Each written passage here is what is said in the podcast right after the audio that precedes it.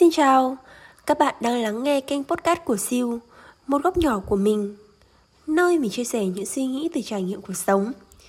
Mình rất vui nếu như tiếng nói và suy nghĩ của mình đồng điệu với góc nhìn và cách nghĩ của bạn.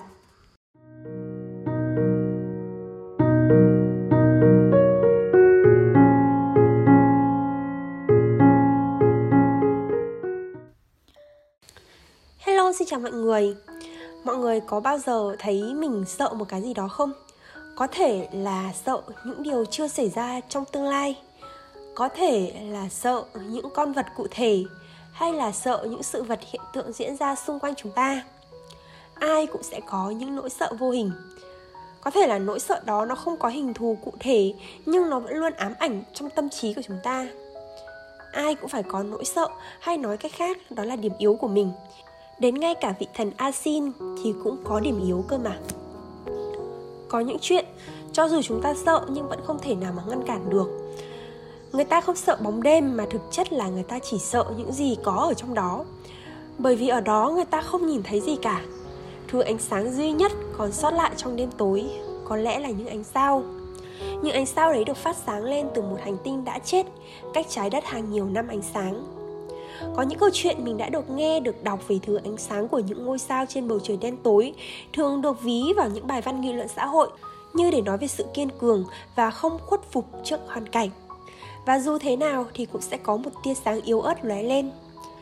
Trời đêm càng tối thì ánh sao lại càng sáng hơn. Thú thật mà nói thì mình cũng có nỗi sợ, mình sợ ma. Nhưng vào những lúc bắt buộc phải đi đâu đó một mình vào ban tối và không có gì có thể làm khác đi được, thì mình vẫn phải đi. Nhắm chặt mắt vào và vít tay ga thật nhanh để về đến nhà. Thực ra nỗi sợ là do con người chúng ta tự nghĩ ra, để ngăn cản bản thân gặp phải những chuyện xấu hơn có thể xảy đến với mình. Thực chất, sợ hãi là một cơ chế tự nhiên của con người. Cơ chế này giúp chúng ta nhận ra được nguy hiểm và từ đó có thể giúp mình chuẩn bị tâm lý chống lại mối nguy hiểm đó. Đây cũng có thể được coi là một cơ chế phản vệ bản năng của chúng ta mà, đúng không?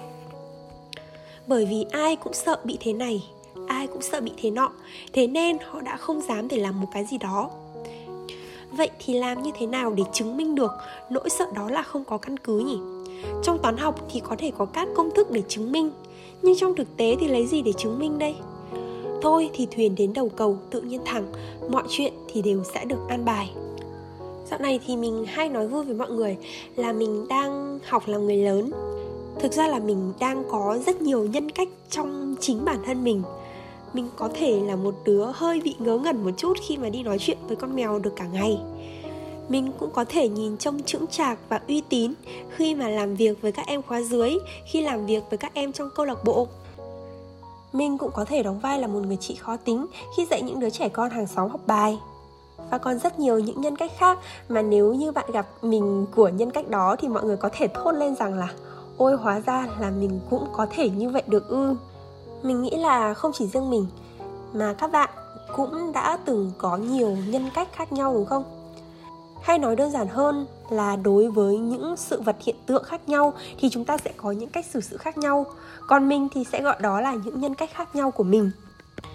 Thực ra là mình không thích làm người lớn đâu, nhưng mà dòng đời xô đẩy nên mình phải trưởng thành thực ra là mình cũng biết là khi mình nói ra những câu này thì thực chất là mình cũng chưa người lớn lắm đâu. Nhưng mà không sao cả, cái gì mình cũng cần phải học.